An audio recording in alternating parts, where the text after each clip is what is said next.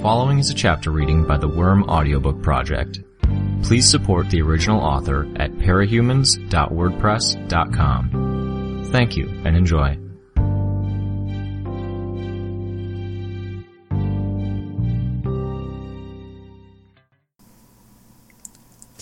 Arc 29 Venom Chapter 1 Tattletale stirred.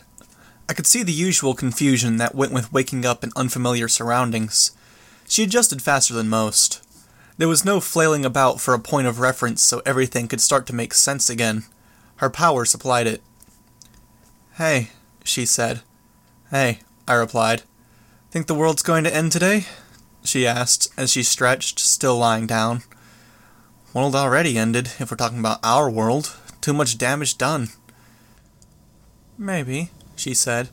Humans are resourceful, resourceful and stubborn, but you kind of live that, don't you? I nodded. Guess so. Tattletale picked a bit of grit out of the corner of her eye with a fingernail. You didn't sleep? Not so much. Idiot. I've been learning to deal, pull enough stakeouts to adapt. Idiot, Tattletale said again. She raised herself to a sitting position. You need to be in top fighting shape. I slept for three days after getting cut in half, I protested. Only shows how much you needed the sleep, she said. The Simurgh was being eerie, singing you a lullaby. You really expect me to sleep after that? The lullaby wasn't for me, Tattletale said. I didn't sense any hostile intent. I turned my head. My expression was hidden, but she read my confusion anyway. I mean, I think some of it was for my benefit, but it didn't fit like that was the be all and end all of the singing. She was doing something else. I don't get it. Neither do I, but she's not exactly an easy one to get. Who knows what she sees? Maybe she's singing for a reason that isn't apparent yet. That was unsettling. I thought of what the Simurgh had said. It didn't serve to keep secrets right now. It'd be disastrous if the worst case scenario, and Tattletale was the best person to go to when I needed answers. She apologized. The Simurgh? Tattletale asked. She gave me a funny look. Believe it or not, she said I'm sorry. She doesn't talk, Tattletale said. I know, but I heard it. Anyways, she isn't sorry, Tattletale said. I'd put money on it. I've got a lot of money to put on it, if anyone's willing to take the bet. A couple million in liquid assets. I shook my head. I won't take that bet. Look, just keep it in mind. Filed away, Tattletale promised. For now, though, we should mobilize, I said. As if I could distract myself. Get everyone on the same page. Start putting heads and powers together. Sounds like a plan, Tattletale responded. She pulled off a glove, then reached into her belt to get a small tin from one pouch. Two minutes to get myself presentable. Could do with a shower, but I think people are a little past that right now. I nodded. Most of the capes I'd seen were a little rougher around the edges, the shine gone from their costumes, a little dustier, their hair greasier, chins unshaven. Psychologically, it was much the same. This had hit us all hard. I liked to think I was rolling with it better than some, if only because I'd had two years to anticipate it. Then again, I was good at self delusion. I thought about Clockblocker, his optimism. When I'd been talking about expecting the worst, he'd argued for the opposite. I didn't want to diminish what I felt about him being dead in the general sense by thinking about something so petty, but a part of me was disappointed I couldn't talk to him now after the fact and see how he was doing, if he was coping better than I had. It wasn't that I was coping exactly. I wasn't happy, confident, or unafraid. The only thing I could say is that I have been able to brace myself. I'd bought into Dinah's prophecy more than just about anyone else. I'd braced myself and I'd nearly broken regardless. I could tell myself that the point where I'd been floating over the ocean by New Brockton Bay had only been the desire to get away, nothing darker. But I wasn't sure I was telling the truth. I could think back to the point where I'd snapped after I'd been cut in half by Scion and tell myself I was lucid, but I wasn't sure that was true either. Hard to say I held my own when I wasn't sure how much was me and how much was the adrenaline at work. Or other things. Any opinion, passenger? I asked. Were you up against your maker? You going to hold back, or are you going to go all out? No response. Of course. Tattletale was smearing black grease paint around her eyes. She'd finished the hardest part, around the eyelashes, and spoke up as she filled the rest in. You got in touch with everyone that you wanted to talk to? Almost everyone. Ah, I can guess who you didn't actively look for. This denial worries me. I shrugged. No use dwelling on it. Your decision in the end. Let's move on to a happier topic. You think we ever make it this far? To the end of the world? That's a happier topic? To the top of the heap, as far up there as we could hope to be. We're not big leaders, Tattletale. Not the most powerful capes out there. But we're talked about around the world. We're on speaking terms with some of the biggest and scariest motherfuckers out there. Tattletale gestured towards the window, towards the Simurgh. We'd be front page news if the news still existed. I'm not sure being news would be a good thing, I said. Which isn't to say word isn't getting around, you know. Charlotte knew. Charlotte's connected to Sierra and the rest of our infrastructure in Gimel. That doesn't really surprise me, Tattletale said. She pulled her hair out of the loose ponytail she'd had it in, then combed her fingers through it to get it more or less straight. It still had kinks and waves where it had been braided, something she would have fixed before going out in costume in more ordinary circumstances, for caution's sake. Hmm, I acknowledged her. Maybe I was tired. My thoughts were wandering some. I tried to set things up so we'd have some way of maintaining communications and getting some information in, getting information out.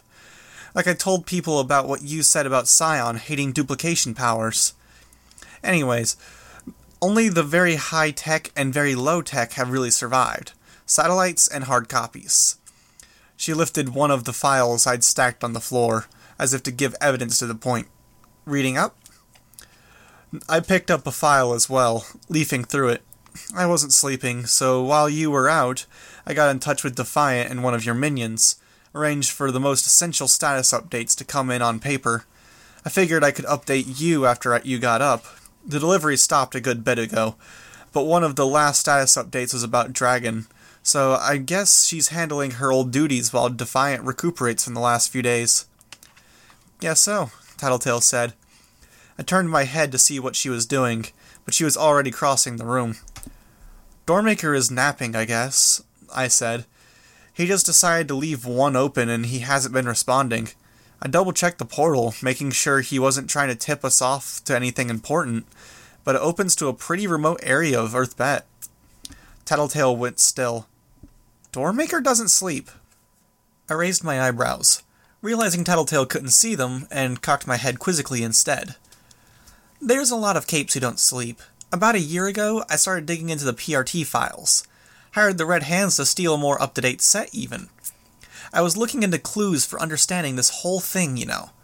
Best leads at the time were memories and dreams. Clues popping up here and there, relating to people's dreams or gaps in memories. Dreaming differently, seeing things instead of dreaming. Case 53 suffering for their amnesia. Well, there are a number of Noctis capes named after a vigilante hero that was up at all hours.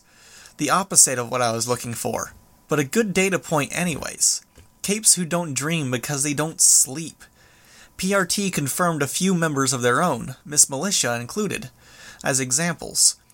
Others have been marked down as guesses. Doormaker and Contessa are among them. They said, going by the times the boogeyman was showing up. So, if he doesn't sleep, why leave a door open and ignore us? Tattletale asked. I shook my head a little. Doorway, Tattletale tried.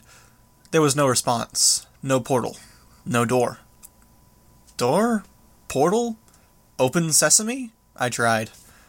That's worrisome, Tattletale said, keeping her voice low. She clipped on her belt, tapping at each of her pockets, as if to check the contents were still there. She drew her gun and checked it for bullets. We should go, I said. We're definitely going, Tattletale said, but she didn't budge as she double checked her gun, pulling the slide back. I resisted the urge to comment on how useless a gun was, considering what we were up against. I could remember how she'd fared when the assassin targeted her, Accord and Chevalier. There were other threats. Right, Tattletale said, finally finishing, grabbing her laptop and tucking it under one arm. That was our go signal. We broke into stride. We passed a soldier, and Tattletale signaled him, raising a finger. He stopped and wheeled around, following. We're going, Tattletale said. Ship up, move out. If we come back and settle in here, then so be it, but let's not plan on it. Yes, ma'am. Get someone to collect my things all the files, the computers, the food, everything. Get it all to the far side of the little doorway. Tattletale looked at me. Where's the doorway? A bit outside the front doors, I said. What she said, Tattletale told her mercenary. If we're gone, just hold position. If we're still gone after 24 hours, assume we're dead. Get my data and backups to, of my notes to someone who matters. Then consider the job done. Collect your payment, go on your merry way. I'll make sure everyone's informed. Do, she said. Then, as if to offset the curt command, she added, Thanks, Tug. He gave us a sloppy salute as he broke away, turning down a different corridor. I had my phone out before I was outside. My bugs let me navigate the stairs without taking my eyes from the screen as I input commands. It was cold out, almost cold enough it would impair my bugs, and a heavy fog hung over the open clearing. The stout military building stood in an open, overgrown grassland encircled by evergreen trees. No reception. Not a surprise, but inconvenient. I watched as we got closer to the portal Doormaker had left open. Tattletale, for her part, turned around, walking backwards as we reached the bottom of the steps. With the phone still dark, I took a moment to look in the same direction. I was treated to the intimidating image of the Simurgh passing over the building. She moved as if she was light as a feather, but I knew that wasn't true. She was heavier than she looked, by a considerable margin. Had she set her full weight on the roof, she would plunge through. Like someone playing hopscotch on the moon, the Simurgh set one foot down on the roof, hopping forward, set another foot on the very edge, and pushed herself off. She floated down to the space beside the portal, then unfolded her wings, drawing the halo out to its full breadth. The movement sent swirls of dust and fog rippling across the edges of the clearing, stopping only as they crashed into a line of trees. She changed the guns? I observed. She did, Tattletale observed. Cosmetic changes. Each of the Simurgh's guns had been streamlined, the outer casings, barrels, and the handles reworked into wings. Three concentric circles of interconnected guns, all redesigned to appear like an extension of her own wings behind her. Why cosmetic? Way I understand it, she needs to have a tinker in her sphere of influence to borrow their schematics, or a specific device if she wants to copy it. Thinkers, too. I think she borrows their perception powers as long as she's tapped into them. Might be why she's attached to me. Either way, she didn't have the schematics or anything she'd need to modify the guns. Or she can modify them, and it's a card she's been keeping up her sleeve for the last while. I mean, it was only three years ago or whatever that she really showed off her ability to copy a tinker's work wholesale. Tattletale nodded. She frowned. I don't like being in the dark, but that's the gist of it. She made cosmetic changes because she couldn't make concrete ones. Well, it's unnerving to think about, but anything about the Simurgh is, I commented. When I asked about the aesthetics, though, I wasn't asked about the why so much as the so much as the why? Tattletale asked, emphasizing the word. Yeah, I said lamely. Why does she care? Why does she have feathers and wings?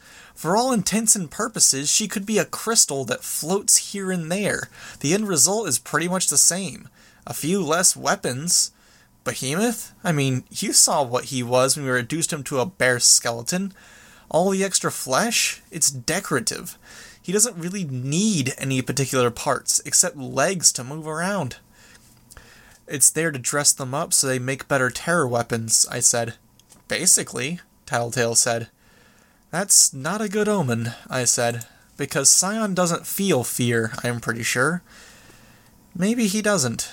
And this is a little embellishment for our sake, for when she turns on us, Tattletale said. Can you not spell that out when she's standing 20 feet away? I asked. My pulse picked up at, a little at the idea, my heart kicking a little in my chest as I started to switch into a different gear. She knows we're thinking it, Tattletale said, and she knows there's another explanation we could make. Maybe it's a clue, a hint. About what? I asked. About Scion? About Scion, she said. A hint that he can feel fear? It didn't ring true, but I preferred it to the alternative. Let's go through and, I said, I couldn't bring myself to say I hoped.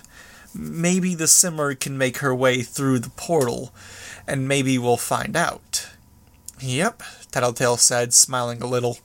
She probably knew the reason behind my word choice. For that matter, it was very possible the Simurgh did too. Which left me with the question of why I'd even bothered. Going through, I thought. Hopefully there's people on the other side that can't read me like a book. My phone lit up as a connection was established to a satellite. A moment later, the connection was secured. The clock changed, followed by a time zone and a symbol. 4:46 Eastern Standard Time, Earth Bet. I stared at the world that stretched out before us, and it was wrong. Perspective was skewed. Lines bent where they should have been straight, and the expanse to our left was somehow more extensive than the space to our right. The horizon should have been straight, or at least a gentle curve to accommodate the planet's natural curvature, but it was almost a wavy line. The fuck? I muttered. Vista, Tattletale said, very matter of factly. The Simurgh reached the portal. I was reminded of Leviathan breaking into the shelter beneath the library as I saw her put one hand on each side of the portal. She wasn't quite as large as he was, until you added up the wings and wingspan. Put all the wings together, and her mass was probably equivalent to her older brother's. She passed through with little effort, dropping almost to her knees to get her head through. The wings followed, each wing stretched all the way behind her. The feathers rasped against the boundaries of the portal as she floated forward. The outer edges wavered a fraction, as if the stress threatened to bring the portal down entirely. Then she was through. She flexed her wings, then folded them around herself. The halo came through in pieces. That answers that, Tattletale said. She added a very unenthusiastic, Yay. The dragonfly made its way to us, stopping no less than four times. With each stop, it descended to the ground and refused all incoming commands. A minute would pass, and then it would take off again. It took me a bit to realize why. Vista. The autopilot didn't seem to like her power. Just how much area is she manipulating? I asked. She was only ever held back by the Manton effect, Tattletale said. Number of people in the area. And there's not many people left in Earth Bet. I spoke my thoughts aloud as I made the connection. Consider it a bonus, Tattletale said, raising her head as the dragonfly came into view. In a sad, not really a bonus sort of way, empty Earth makes for a convenient battleground. If we're able to fight here, that is. The dragonfly set down, the ramp opening before it was even on terra firma. It took a minute to plot out the route the dragonfly should take, looking at what the cameras had tracked, seeing where the distortions were. Something's really wrong, Tattletale said. With the distortions? The distortions are like a band aid. Vista's trying to fix something that's gotten fucked up, she said. How do you plot the course? I mapped out a course to take us to the Gimel portal. Tattletale changed the course, adjusting it to match the distortions we'd mapped and some we hadn't. It took several minutes, all in all, but the resulting trip was fast. The Dragonfly's onboard system kept trying to calculate the remaining time for the trip based on our location, only to get tripped up by the folded and pinched space. Then we hit Silk Road's power, and accelerated to nearly three times the speed. Tattletale was caught off guard, standing beside my chair, and fell, dropping her laptop onto the hard floor. Both the distortion and Silk Road's power stopped when we were a distance from the portal. The effect was disorienting. Corridors of folded space with the dim pink corridors of Silk Road's power stretched out in every direction, connecting points. Towers surrounded Brockton Bay, set on mountains and high ground within the city itself. It necessitated a careful approach. As we passed between two, I saw that they were communication towers, crafted to put satellite dishes in at high points rather than provide shelter. The craft settled down, and we climbed out. They'd finished the ramp leading up to the portal, and it was easy enough to make our way up. I opted to walk beside Tattletale instead of using my jetpack's fuel. 12% capacity remaining, an hour of two of flight. Vista stood at the top of the platform, on our side of the portal. A Chinese woman in elaborate sari style dress stood beside her, as did a man I recognized as the Knave of Hearts from the suits.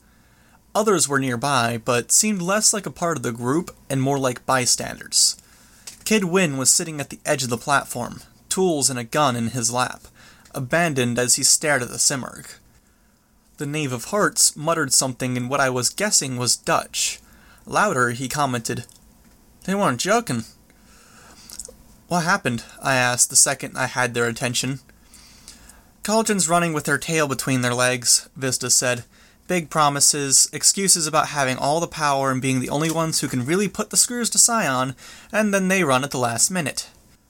Let's not be hasty, the Knave of Hearts said. It's possible Scion hit their headquarters. We won't know until we have more information. We can't get information, Vista said, because they never gave us a better way of getting in contact, and they never told us where their headquarters are. Yes, Knave said. He looked at me. We have no portals but the ones that were left open. We cannot communicate by opening a portal and take, talking to the other person. Vista, Silk Road, and I are attempting to patch together an answer a workaround. Fast transportation between key areas, Tattletale observed. Your power in Silk's roads to make the corridors. I am handling communication and pinpointing the other portal locations, Knave said. The heart of the suits have good relations with other teams and places. I can give you the coordinates, Tattletale said. We have the coordinates, Knave said, sounding annoyed. All but the concealed portals. I think I know where those are, Tattletale said. Knave looked even more annoyed at that, but he nodded. Step through. Talk to the guys at the station. They'll get you set up. We'll handle the ones we know about while we wait. The station was on the other side of the portal, a way to keep the civilians from trying to go back to Bet to loot and getting themselves killed or stranded, and a place where they could organize things. Tattletale and I both gave up our phones. The technicians on the other end changed settings to bring them on board with the hodgepodge arrays they'd put up on both Bet and Gimel. Tattletale reclaimed her phone, then paged through the contents, checking settings. When she was satisfied, she looked at me. I don't expect you to hang around while I'm doing the geek thing and pointing these guys in the right places. I nodded. I'll see how the others are doing and get back to you. Getting the Endbringers on board had marked the point where we'd stop reeling and started preparing again. I could see the results. The Gimel settlement was swiftly transforming from a sprawling refugee camp to a staging ground. Refugees were being escorted and transported to other locations, packing up tents and possessions and climbing into trucks and helicopters. It made room for the capes that were here. Miss Militia was at the center of it, giving orders, managing the capes and the civilians in charge. Squads were organized, many from the Protectorate, not in rank and file, but clustering according to their respective teams or organization. Here and there, they'd gathered in more specialized groups. I could see Rachel, Imp, Foil, and Parian with the Chicago wards, sitting or lying on the closest bends that held supplies for the settlement. Only Golem was absent. I felt a moment's trepidation. I had doubts, regrets, even a kind of shame when it came to the Chicago teams. I'd said it out loud, but I'd never really faced the decision I'd made, giving up on being a hero. Still, I found myself walking up to them. Here she is, Grace said. Make your way here okay, Weaver? Doormaker left a door open for us, I said. You left doors open for everyone, Tecton said, but navigation's a little tricky. Can't always make it from point A to point B. We did okay, I said. Vista was saying this is a cut and run on Cauldron's part, but I can't imagine this as something malicious or cowardly. They wouldn't have left portals here if it was. I agree, Tecton said. Who's looking into it? I asked. Satyr and the other ex Vegas capes, Grace replied. Isn't that like sending the fucking fox to guard the henhouse? Romp asked. Except it's sending the confusing mind game headfuckers to answer the confusing fucked up riddle? Yes, Imp said. Totally. God, it's nice to finally have someone who can explain situations clearly. More like, Foil said, sending a group that's very well versed in conspiracy and subterfuge to deal with the sort of thing they're very good at handling. Now you're being confusing, Imp said. Where's Tattletale? Rachel asked. Outside, helping Vista and Silk Road put together a new rapid travel route. Okay, she said. Do you miss her? Imp asked, turning around. Like, actually? She's a member of the team. But you miss her. That's awesome. I don't, Rachel said. Then, after a moment's thought, she added, And that means it isn't awesome. I thought you couldn't stand her. I can stand her, and it took a long time to get that far. That's all it is, Rachel said. But you asked for like the first time forever. I have a question for her, that's all. Romp looked at her teammates, turning to Grace, then Tecton. Am I the only one who hears these guys talk and wonder how the fuck they ever got to be in charge of a city? Don't fucking swear, Grace said, saying the line as if it was reflexive by now. Romp looked annoyed, but Cuff smiled, and I could see Tecton looking away, as if he was forgetting that people couldn't see his face while he had the helmet on. I too smiled. Romp was completely unaware about why it was funny that Grace was admonishing her on the swearing. I turned to Rachel. What's the question? Something I can help with? She shrugged. This dork with Miss Militia was trying to tell me some tinker was wanting to t- try something with my power. Give my dog some drug shit a rat made. I didn't follow, and he kept talking to me like I have brain damage, which I don't, so I didn't listen which made the guy step it up even more, Imp commented, until it sounded like he was talking to a five year old. I walked away, Rachel said. Stuff a rat made? I asked. Lab rat, Imp said. Wouldn't work, I said. Her power burns up toxins and chemicals in the dog's systems. I said that when they said they wanted to use drugs, Rachel said. They know that already, Imp said. They wanted to try anyways, have some things left over from previous fights dosing the mutated dogs with lab rats' leftover transformation serums? Would the gains be additive? The drugs they're talking about are the only reason I'm still here, I said. Honestly, I'm seeing only two outcomes. Three, maybe. The effects stack up, and Rachel's dog gets even tougher and more versatile. The dog ceases to be a dog while the serum's active, and Rachel's power stops working or it's made for humans and not dogs, and we get a negative reaction. Two out of three odds, Romp said. Actually, Tecton said, nothing's guaranteeing the odds of any result are even. Could be a 10% chance of the first, 5% chance of the second, 85% chance of the last one.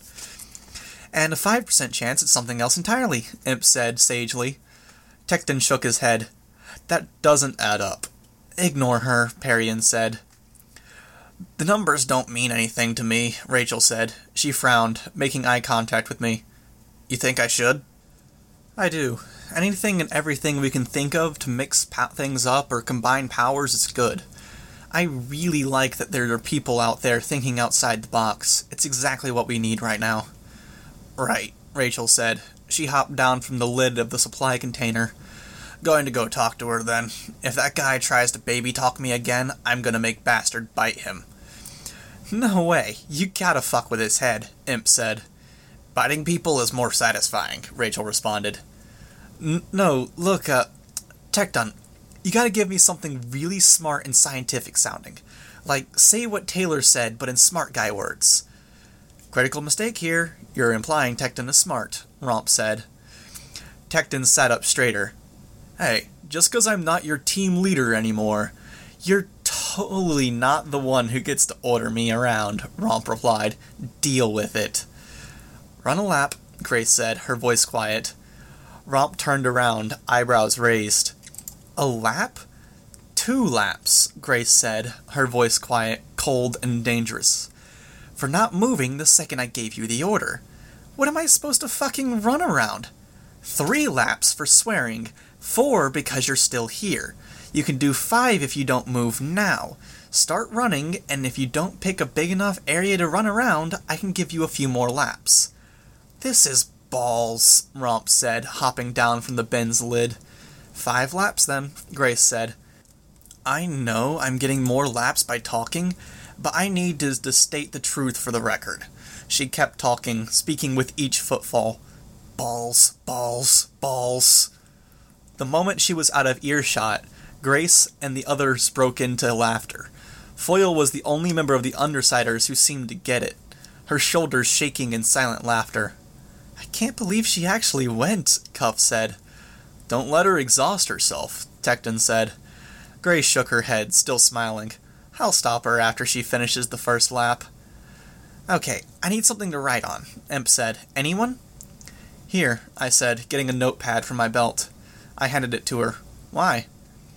She handed the notepad to Tecton. So Tecton can write something down, and I hold it up, like a cue card, and Rachel recites it, sounding like a genius. And we blow Dr. Baby Talk's mind. And if he turns around, I use my power, so he's never the wiser. Tecton nodded. I can do that. I winced. There's a flaw in that. It's brilliant, Imp said. She looked around, turning to Parian and Foil. Parian only extended a hand towards Rachel. What? Imp asked. Parian gestured again, pointing. I don't get it. Rachel. Oh. I don't read much, Rachel said, blunt. And now I feel like a dick, Imp said. I don't care, Rachel said. She probably doesn't. That doesn't make it me any less of a dick. How often do I get reminders about the reading thing?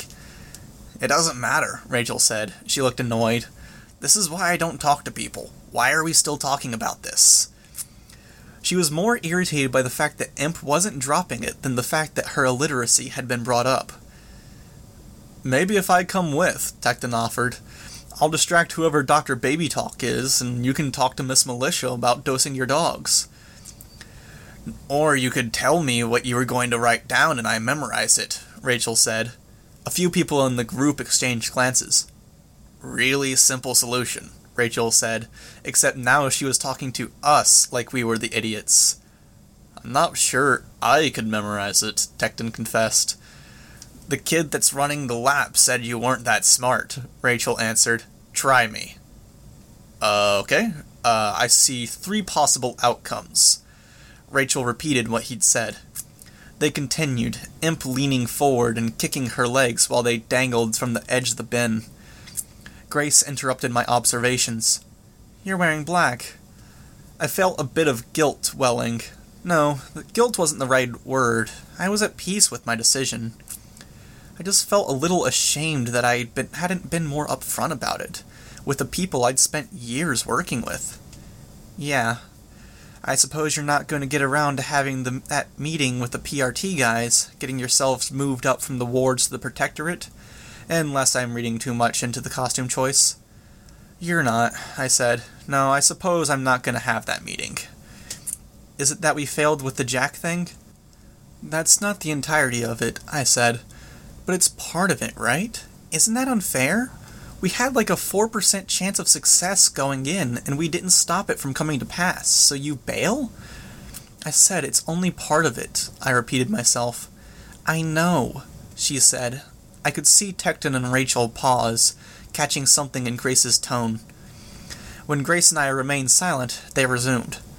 The cross species interactions. The cross species interactions. I know, Grace said after a pause. I get that. I get that there's other reasons, like the fact that you love these guys and you never loved us. Cool, makes sense. I liked you guys, but you didn't love us. No, I said. I get that, but Golem's pulling away too, and I know that's because we only had a fucking 4% chance and we failed. So I draw a connection. Think maybe you're more bothered about it than you let on. I looked at Cuff, who was watching me intently. She looked even more intent and focused than Grace did.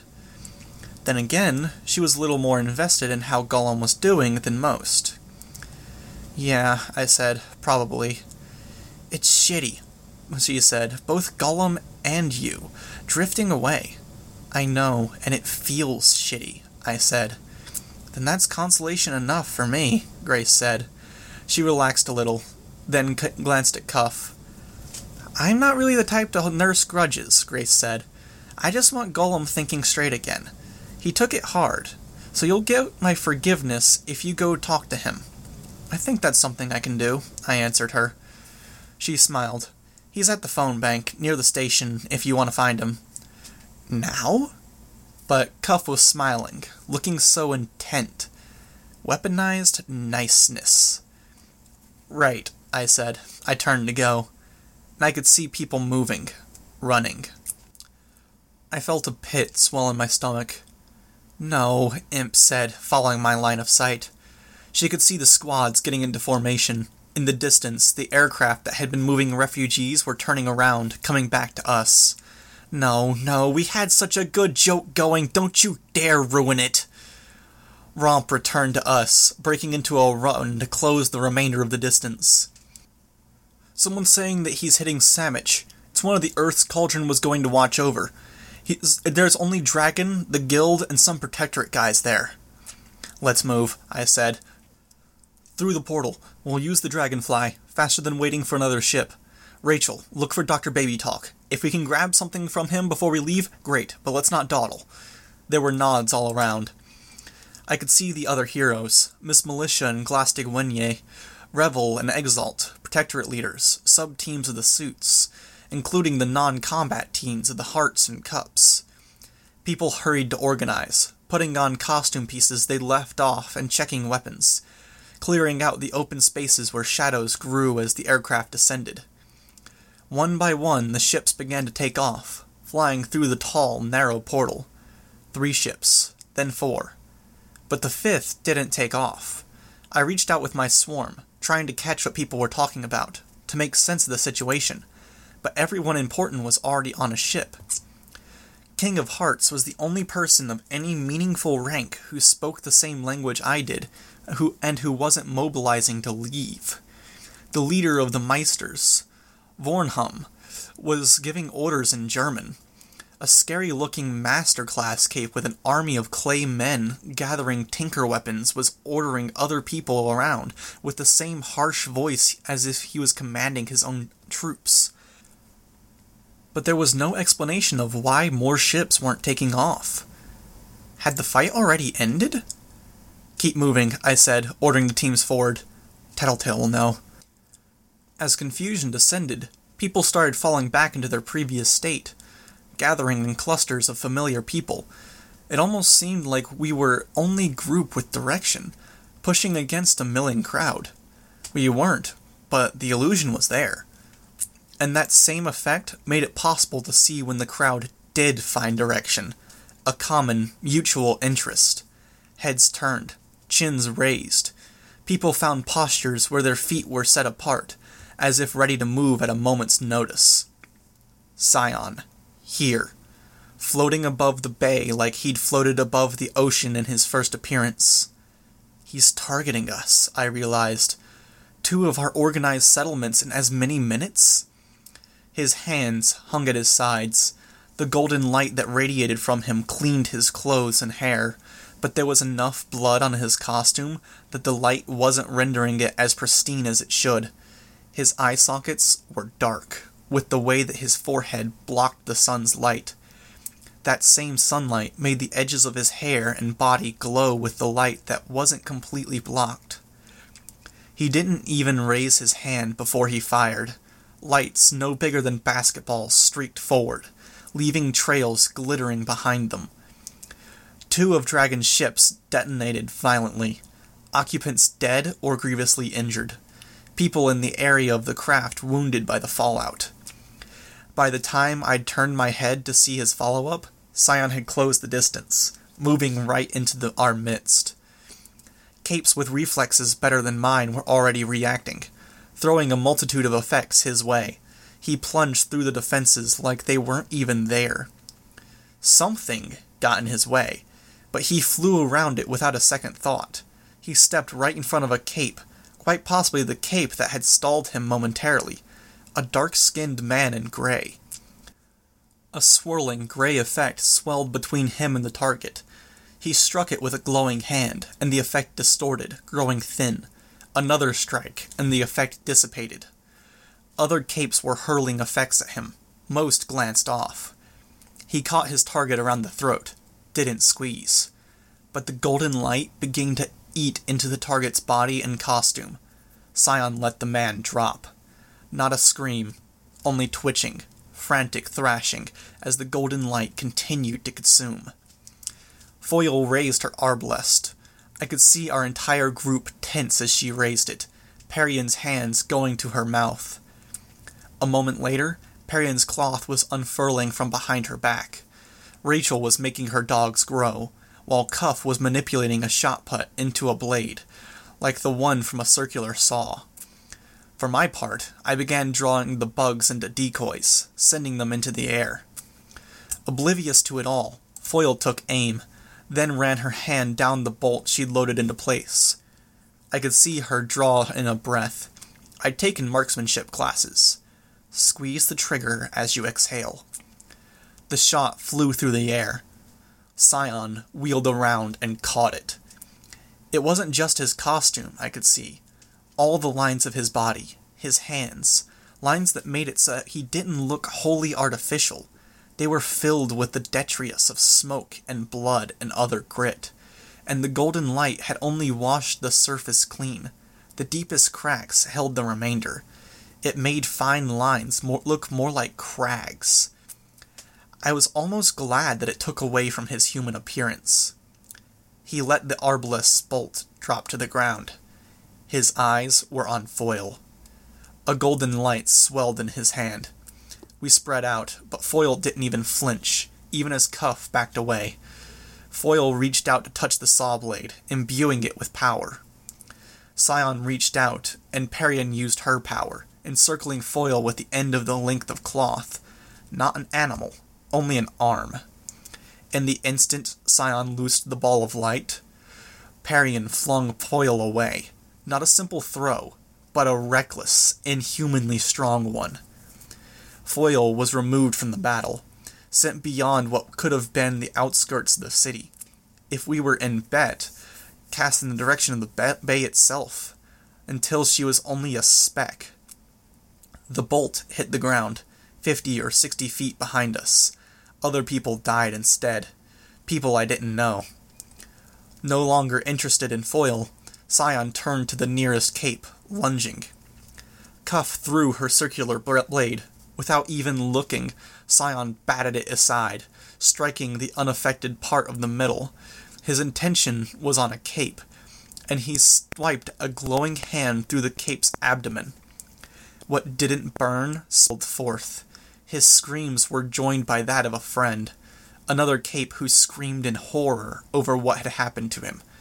Scion very deliberately walked past this cape to attack someone else, picking us off, choosing targets, maximizing pain and suffering over raw destruction, experimenting. And there was precious little we could do about it. Precious little I could do about it. My bugs formed into more decoys. Other bugs searched for the key players. Where was the man Rachel had described? The one with the serums. Where was Miss Militia? The Simurgh was passing through the portal, and people who'd been trying to flee to Earthbet were now scattering, trying to flee both the Endbringer and Scion at the same time. Horribly timed as entrances went. Our best hope was that he'd keep toying with us, that enough time would pass that capes stationed at the other major portals could use the fast travel routes to get to us. Something like an Endbringer was all too likely to change his mind. It's the beginning of the end.